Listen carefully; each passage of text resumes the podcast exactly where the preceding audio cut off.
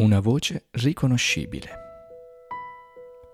Finalmente ripartiamo con i podcast per voci al servizio del Re. Quest'anno vogliamo partire proprio dall'analisi delle caratteristiche di una voce che esalta il nome di Gesù.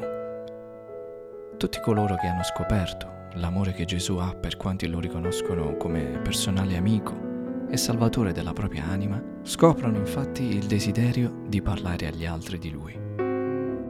È quel desiderio che ci ha spinti a creare questo podcast, l'amore che Gesù ha avuto per noi. Ecco perché il primo capitolo di Voci al servizio del Re 2023 riguarda questo tema, una voce riconoscibile. Viviamo infatti in un'era in cui tutti, grazie a Dio, hanno il diritto di parlare e di esprimere la propria opinione. In questo insieme di voci che parlano, com'è possibile riconoscere l'unica voce che parla per il nostro bene. La mia personale esperienza mi spinge ogni giorno a credere che l'unico in grado di farmi del bene per davvero è il mio Dio. Tutti abbiamo scoperto quanto sia potente la voce dell'uomo, forse con accezioni negative. Una voce che spesso ci ha feriti, forse, e qualche volta ha tentato di consolarci. Oggi però posso affermare con certezza che l'unico in grado di rialzare il mio spirito ancor prima del mio corpo, è Gesù.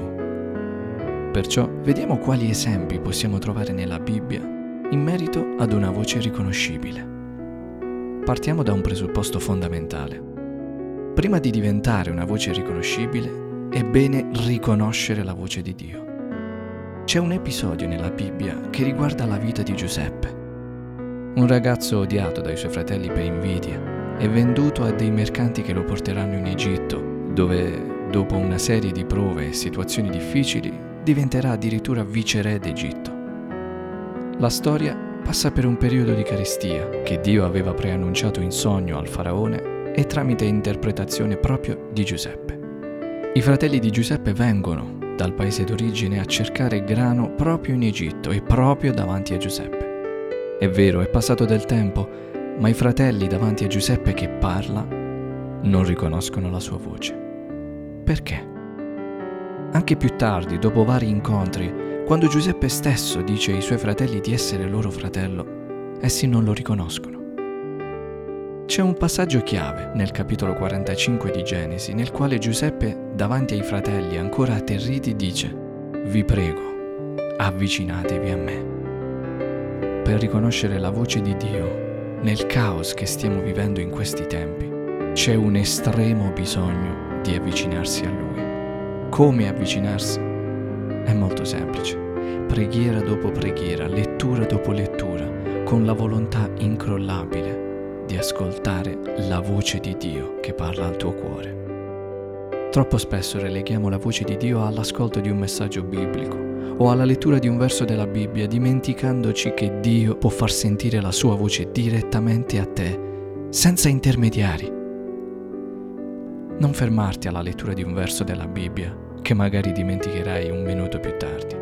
Continua a studiarlo e cerca di collegare giorno dopo giorno i brani che leggi. Tutto questo per delineare quel filo conduttore lungo il quale Dio stesso ti sta guidando. Chiedi a Dio, come tutti nella Bibbia hanno fatto, di ascoltare la sua voce. Se ci pensiamo, tutti i grandi della Bibbia non avevano uno scritto, ma parlavano con Dio direttamente. Oggi abbiamo un libro eterno, che è la parola di Dio attraverso il quale possiamo essere edificati ogni giorno. Chiedi perciò a Dio di ascoltare la sua voce. Sarà il primo passo per diventare una voce riconoscibile. Dio ti benedica.